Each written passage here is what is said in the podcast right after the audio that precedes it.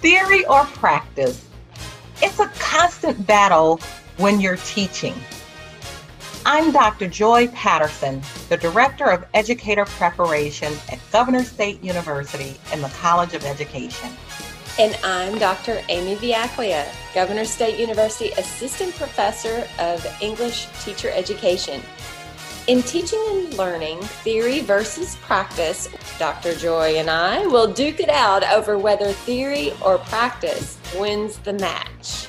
Yeah, I can't wait. So whether you're a teacher, an education leader, or looking to learn more about the field, you can hear from industry experts on education topics. We invite you to be the judge as we box it out. Stick around to find out who wins this week's match. Good morning, Dr. Joy. Good morning, Dr. Amy. How are you this morning? Well, I've been thinking a lot about how much we take on and how little we pay attention to our mental health. Yeah, I've been doing some research and I've discovered a lot about the topic that we're going to discuss today, which is on teacher burnout. That goes across the gamut, not just teachers, but specifically we're going to talk about teacher burnout. And it's not a favorite subject, but today we're going to get really real. And talking about teacher burnout, some of the things that I've learned is that 66% of teachers want to leave their job, and 41.3% of new teachers leave the profession within the first 5 years. It also states in this one research that teachers also suffer from higher average rate of drug and alcohol abuse. And at any given point in time, 36.4% are likely to quit.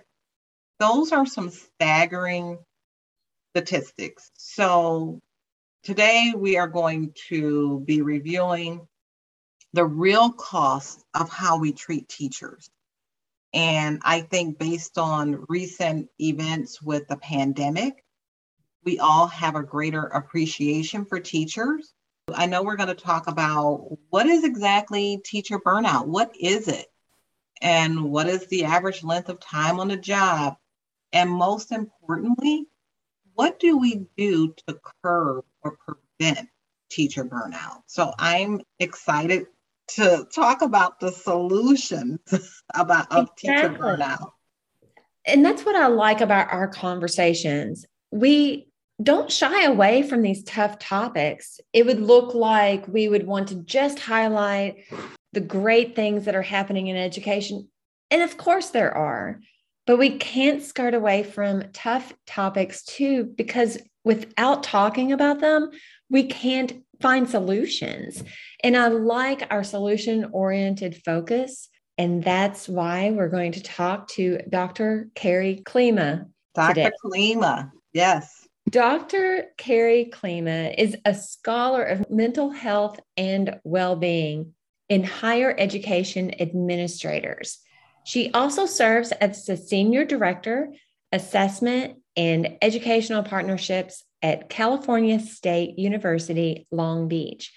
She completed her PhD at Bowling Green State University in higher education administration, and she has been at CSULB since 2017, and with the McNair Project since it came back to campus in 2017 to support traditionally underrepresented students in graduate education. So prior to working there, she was in student affairs areas at various institution types with over 12 years of professional experience. Her research interests are on staff well-being and student affairs professionals' professional development. Most importantly, she supports scholars as they prepare to enter graduate education and PhD programs while supporting their identity development. That's interesting to me, that identity development through their programming and services. Welcome to our podcast, Dr. Klima.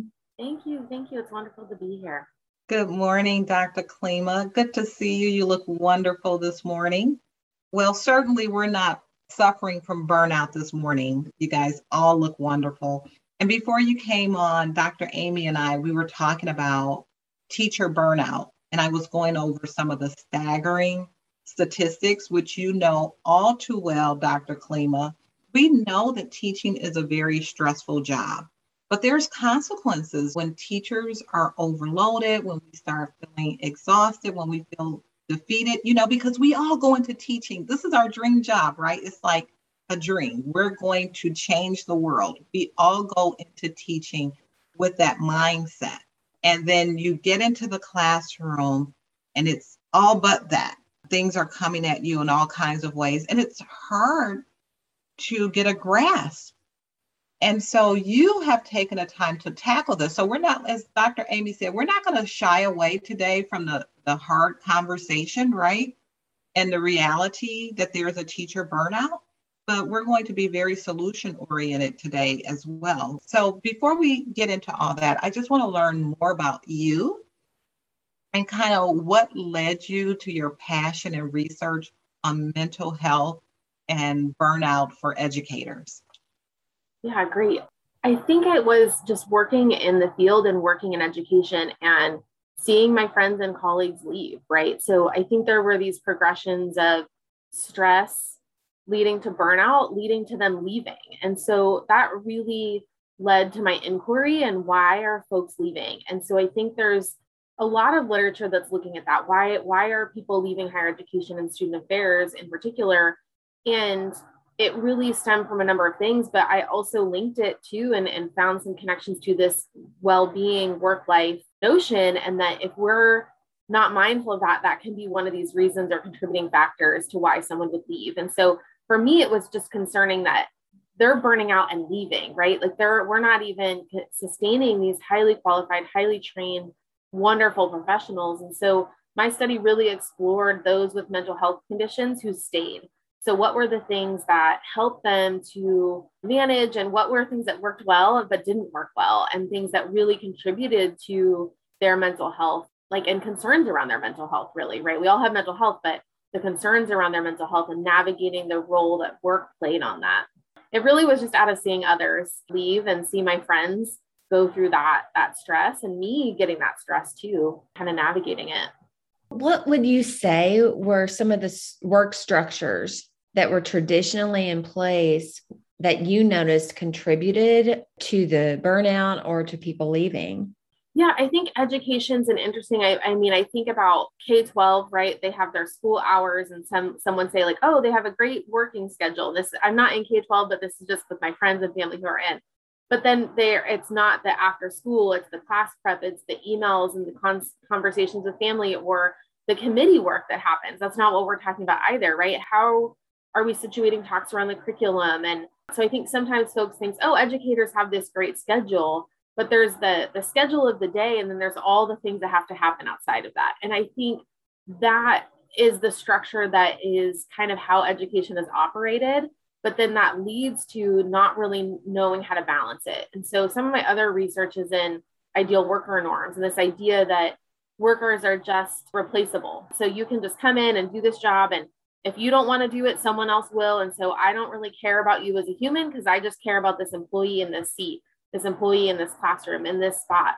And so I think those structures have been in place where it kind of can create this place of like, well, when there were times with like education or job shortages, right after the recession, there's this like, well, I better do everything I can to make sure I get my job and keep my job, and K-12, like the tenure piece. And so what are all these things that I'm adding on that I think I need to be doing to help and make sure that I sustain and I'm doing okay? I think that is this piece that we have to kind of challenge of that assumption. Well, I want to tag on to that notion of what do we think we need to do in order to keep our jobs? But in education, we also perpetuate this norm of, oh, we're not in it for the money. We also feel guilty when we see a club or a task that needs to be done and no one is there to lead it. So students would miss out. Why do we feel guilty when we don't take on more? Yeah, it's interesting. I was thinking about this, and you know, one of the things in my doctoral education, they talk about values, vision, mission. We catch people from their values. I think I'm in this because my values, I believe in education, I believe in supporting. And so we kind of sometimes go a little too far with that and expect that everyone has that value structure. And so then they should do X, Y, and Z. So to me, I think that's some of this of like, let me kind of do this because my value is to support student growth and to change the world. And so if I help with that recycling club, like that's going to be the thing that that student feels connected to, and they'll feel connected to school and they'll be excited about class and they'll be excited about this. I think what I try to do, and in higher ed, we have to try to do is that the best mechanism for that student support, right? And I think sometimes if a student is coming to us with an idea, we're excited because they want to engage. In higher ed, I feel like that's amazing. And they're a little bit more cognitively developed at that point, but we can have this conversation of, is that the best thing? Or is there another option that maybe already exists that we already have the structures for? But I think I have to learn, and we have to learn to help train our brains to not just respond right away. Like, oh my gosh, yes, I'll do it. I'm so sorry that you've had no one there for you. I'm here for you. Like, it's okay for us to pause, right? And really think about, is this the best thing? Because there are other solutions, I think, to meet the students' needs that maybe don't require us to be the person and the only person that's there for them. It's really the disposition of a teacher that you want to help and you want to fill in all those gaps. Amy and I have talked about before. My husband was at one very high need, and on Fridays he used to cut hair. You have to limit it. He said, I'll cut hair for 10 boys on Friday. Bring their shirts home. We wash their shirts because oftentimes they wore that same shirt the entire week. And basketball coach. So on top of teaching, he's the barber and he's the basketball coach. And you're trying to fill in all of these gaps so that the students have what they need.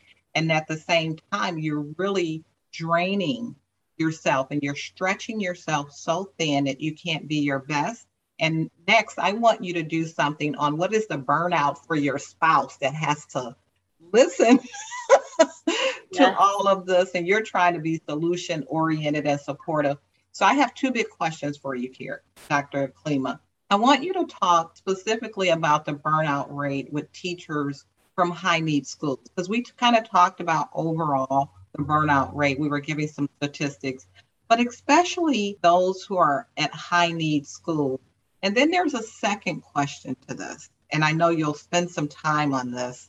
We know that this problem exists, right? We know that it's here. Why aren't we being more solution oriented? Why aren't we doing something about it? It's expensive to lose a teacher. Teacher retention can be expensive financially to a school, and it's detrimental to the students every time a teacher leaves. So if we know these problems exist, teachers are low maintenance. And it doesn't take a lot to make teachers happy. So if we know these problems exist, why aren't we doing something about it? I know, two big questions. I'm sorry. Yeah, well, and I want to just make sure that I know that there's probably people listening who know much more about the K-12 burnout. So forgive me on my stretch of my knowing. But when I think of just the certain areas, even in higher education, who are serving historically underrepresented, historically underserved areas, like we are grinding, right? We are constantly moving and putting in place a lot of structures and support to try to really address and meet the need of the student and really meet them and be prepared for what they need. And I think that is tied to my second idea of I think we need to reimagine how we're approaching things, right? I think I'm laughing at my friends who they're working their tails off to make sure they get the PTA food for the teacher, right? We're relying on the families of the PTA to make sure they're feeding our teachers, because that's a motivator. And I think when you're talking about the last question, I think, is that the best way? Is that what's really helping the teacher feel valued? And I think it maybe is. So my assessment hat says, we really need to study what teachers need or what educators need, because I think we make a lot of assumptions. And I think as administrators, it's extremely difficult. I feel at the same time, because we almost need to be really reconfiguring the structure. And that takes a lot of time and a lot of buy-in. And so then where is that time coming from, right? We're talking about feeling overloaded and overworked. Now I'm coaching basketball and serving as a barber and teaching and going to this hour meeting every week because we need to reconfigure something. I do believe we have this opportunity to think about what is it that we're doing, and just doing a lot of things isn't always the best answer. So how are we doing something, I think, matters. How are we best configuring it? That takes time. And I think it's hard to actually sit there and center that. So I think we need to go out for external funds. I think we need to write grants. We need to find space. We need to pay people to do that work that we can then work as a community to really think about, what does our community need? What does this school situated in this community need? And how can we imagine this work? I think we just have to ask people what they think too. People will express what they want. It's not necessarily the people who need the most who are having their voices heard.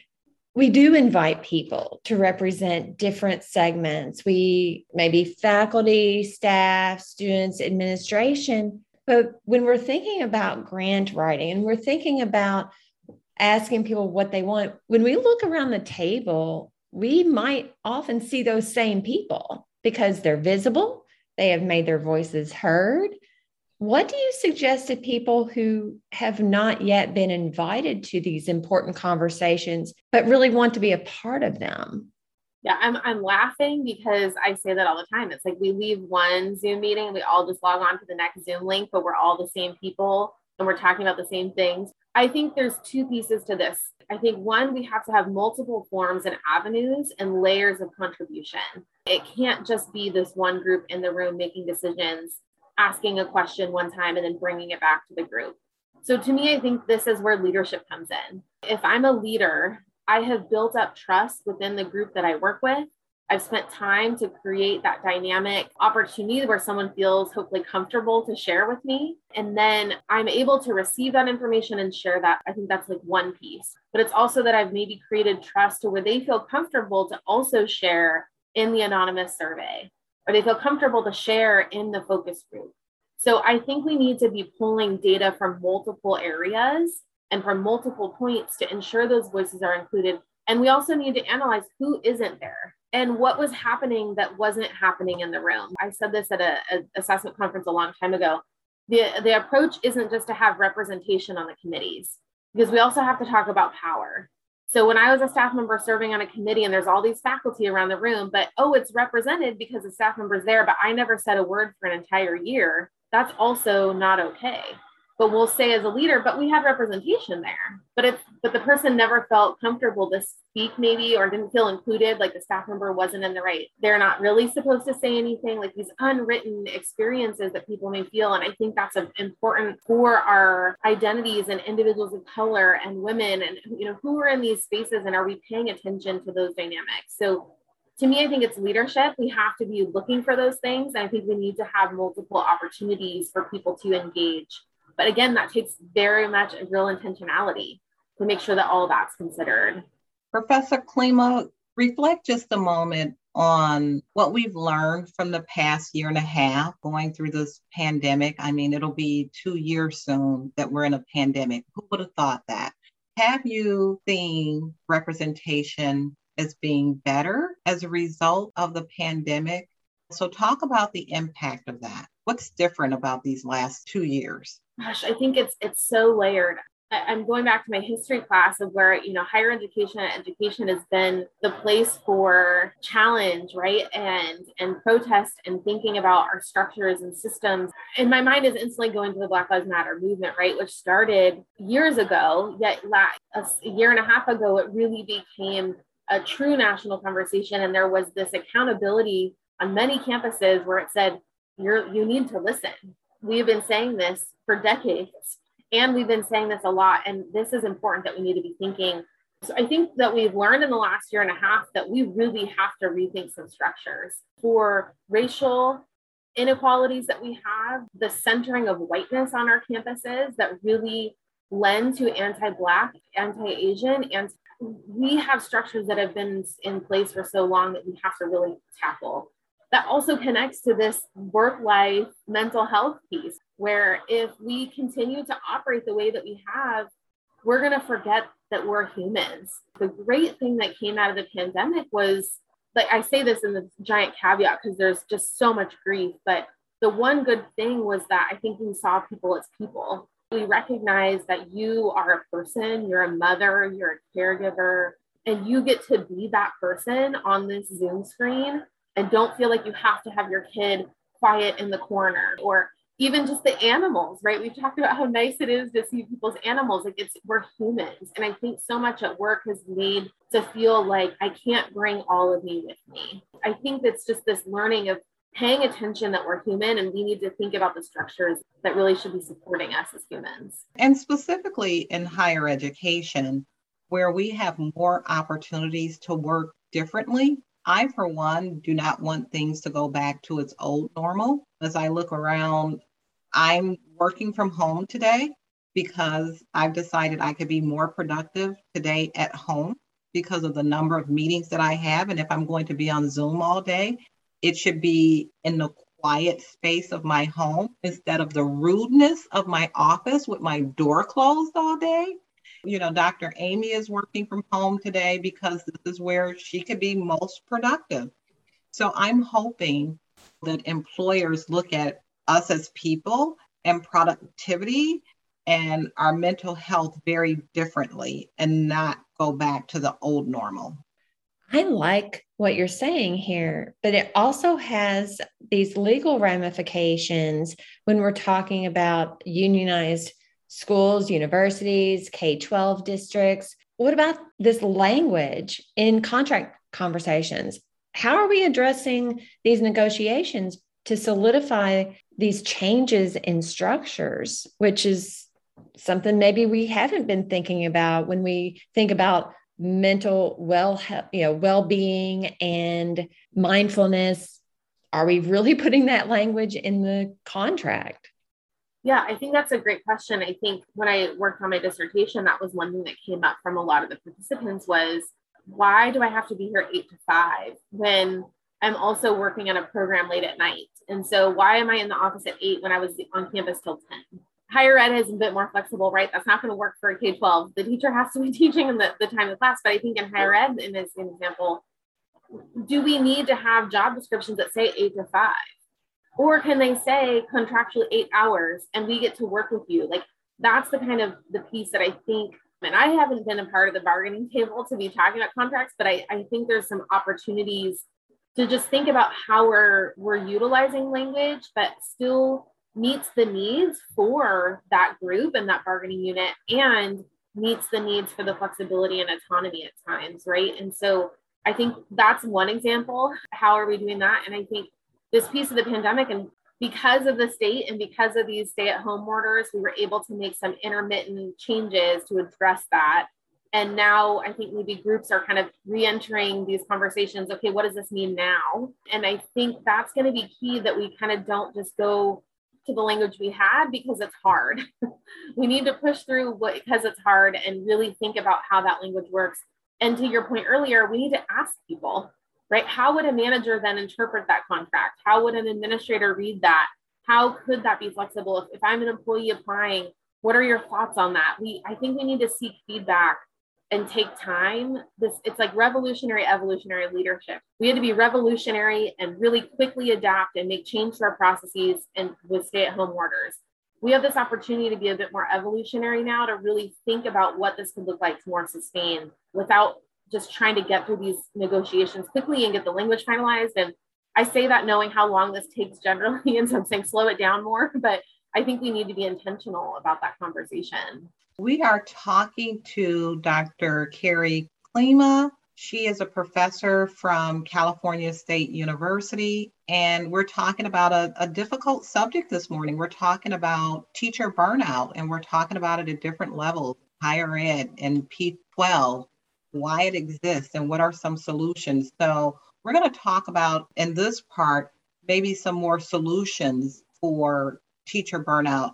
I was talking before and you were just talking about some flexibilities, and I felt guilty and had to make some decisions when I received that email saying, oh, it's time to come back to the office and you're given that date. And it caused me to have a little bit of anxiety.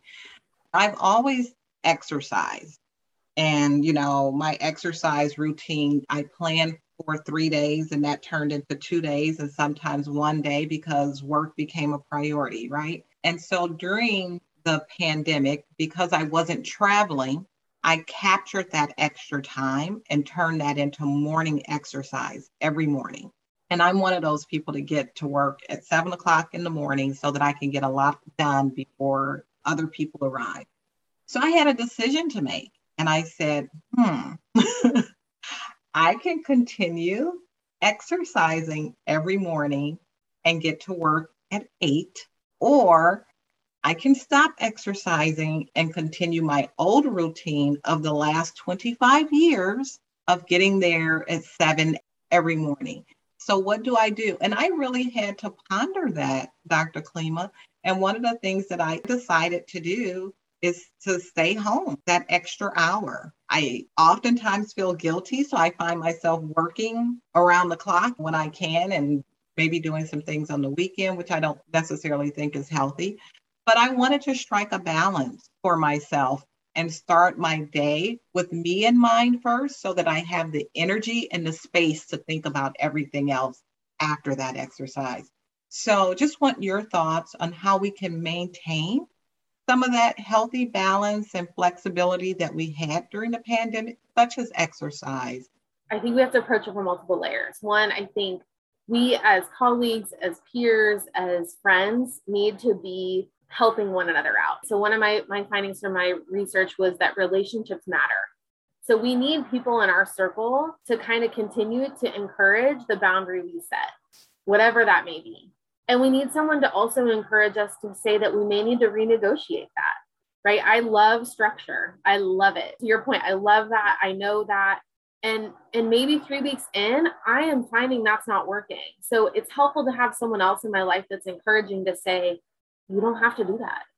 You get to make a decision. So where do we have decision points that we have maybe let other people influence is, I think, key. And so I think our folks, I think also administrators and supervisors, we need to be building that into our conversation. So one of the things that I talk about with my team all the time is you may see my emails coming in at X time of night, but know that I'm doing X, Y, and Z to also care for myself. And in our one-on-ones, it's, hey, how has it been going for you? What do you need? Let's talk through some strategies of what that looks like. It's that leadership piece, I think, too, where we're creating that space for conversation. But we also, as administrators and supervisors, have to model it. So if I'm sending emails every night, every morning, every weekend, that's sending a message to my team and my group that I'm working all the time. And this is that, like, that's not the tone I want to send. Right. And so it's checking in on how they're doing and what are these other things or how has it been going? Or we even started just a half hour once a week where if you're available, let's go walk together on campus. So just this encouraging of one another. But I think to your point, Joy, I think we have to create this space for renegotiating those. And so I think we need people in our lives to help us remind us that we can renegotiate those. Think about what we may need. Absolutely. You know, I left the university that I was at for 17 years in an administrative position, and I worked anywhere from 12 to 15 hours a day. And I did that for 17 years. And like you said, I was responding to emails and sending out emails 7 days a week around the clock. And so people think you're always on. Yep. I would get to work really early. They discover that you get to work really early. So if they want to talk to you, they get to work really early. Yep. So you didn't, that time that you thought was protected is no longer protected. And after that, I just said, I need a change. So I came to Governor State University and I got my life back. I still work hard because that's my work ethic. I have this 10-hour rule for myself, but that's my work ethic. It's not something that Governor State University imposed on me. I made that shift to Governor State University. They support that. And I have a structure that allows me to get done what I have to get done within a reasonable time frame. And sometimes we have to do that. We have to put ourselves first. I didn't know what I was missing. If you're not present, you don't even know what you're missing. So I didn't know what I was missing, especially for people who have young children. You don't know what you're missing when you're not there. And so if we could structure our day, our time, where we're more present in our own lives, I think that really helps us turn the light bulb on and we can be more energetic, we can be more thoughtful, we can all of those things. That if we're working like that, we're tired, that leads to poor, right? We know we need to take those breaks, we need to rejuvenate. because that's going to actually, like, that's the investment in the institution or the organization. It's great for them if we're in a better place mentally and being well. I argue too, at the same time, we should just be doing that because we're nice and good humans, right? So it's your point. It's a cost savings on the group's part by not losing employees, by keeping them well, right? It helps in that bottom budget line, but I also think we have this opportunity as just to be good stewards of people. At Governor State University, the elementary education program has implemented a mindfulness class focused on helping future teachers implement mindfulness practices in their classrooms. But I want to switch this up a little bit. What would you suggest a mindfulness class would look like for teachers? Mm-hmm. What strategies have you learned to address the burnout or to keep it from happening? Yeah, I mean, we have led meetings where we start, and I think there's opportunities where you likely have someone on your campus or at your school or in your district who has training. Like we in higher ed, we often have someone on our campus. So we bring in those experts that are health educators, and they come in and they lead mindfulness exercises. I've started meetings where we turn off our Zoom world. This is a benefit. We turn off our camera and we do 5 minutes of stretching, because it's just been long. We're sitting there like, let's just pause. And that's going to help us be a bit more calm before we enter this meeting where we can talk about the budget. So I think we can embed it into the meetings. I think to your point, it's embedded in the curriculum. If we can work and kind of fix these generational things, right? Like if we start doing that now and we put that in, our teachers are used to it. And then the next generation, like it's a part of their practice. And think about those kiddos that are learning mindfulness early as a strategy. They're going to now be our teachers. We're creating this great pipeline of centering wellness and mindfulness, and that you as a person and as a human physically and mentally matter. Let's keep that idea up. But it's sometimes it just takes a little bit of time generationally to kind of bring that in. But again, we're talking about mental health more than we ever have. We shied away from it. It was a piece of concern. Our students are entering higher education very comfortable many times sharing that they have a mental health rights condition or concern that they're having to navigate. So we're going to see this push, I think, up where we're going to be able to talk about it more openly. And it helps to then navigate the boundary setting that we were talking about. If we're talking about what I need maybe for my mental and physical well-being. So you really helped me out. Tomorrow morning, Dr. Amy and I will be in departmental meetings, college meetings for a very long length of time in the morning. So I think right away, one of the things we'll implement is some time, a break. Let's do some stretching. Let's take a little mindfulness break. Let's take a little yoga. Let's talk about something light. And that's some of the things, that's one of the things that we've been doing prior to meetings as people jump on, having light conversation. Let's not talk about the job. Let's talk about your family. Let's talk about your dog. Let's talk about that birthday party you went to. Those things to make it really light so people can breathe. So this has been fascinating for me. As much as we know about teacher burnout, this is still one of the largest fields that we have in the world. We have a big job of educating our future. So with that, we're going to have challenges. It's a heavy load on your shoulder. It's a lot of responsibility. So there's going to be some burnout. So I think the fact that we know that going in and we can practice some of the strategies that you've addressed and really address our mental health will make this career a long-lasting, prosperous, happier career. And also, I should add that you should stay out of the teacher's lounge. Yeah, and I think there's the layers too, right? There's the surface. Here's the strategy I can do to help me right now. And then I think our folks who are leaders and administrators, we need to be prioritizing to shift our structures, right? It shouldn't be on the employee to have to manage everything. We should be kind of creating that space in our processes, in our procedures, in our practice that really helps to elevate, to make it an okay space for the teacher, the educator to center what they need for their wellness.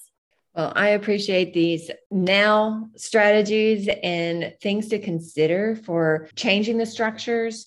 I like how you have talked about multiple voices at the table and how do we create an environment that is conducive to best practices, both in teaching and well-being. Yeah, thank you for the conversation. I think just being able to talk about it and share and get people thinking is just such an important piece. So we'll just have to keep this conversation going everywhere. Thank you.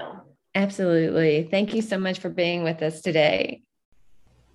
Thank you for listening to Teaching and Learning, Theory versus Practice with Dr. Amy Vujaklija and Dr. Joy Patterson. We hope that you have been inspired by this conversation and will join us again as we talk about trends in education and perspectives on teaching. We welcome your comments and feedback. What conversations are you interested in hearing? We'll leave it up to you, our listeners. Did theory or practice win the match? I think it was theory probably this time. Practice. Until next time, we're Dr. Amy and Dr. Joy.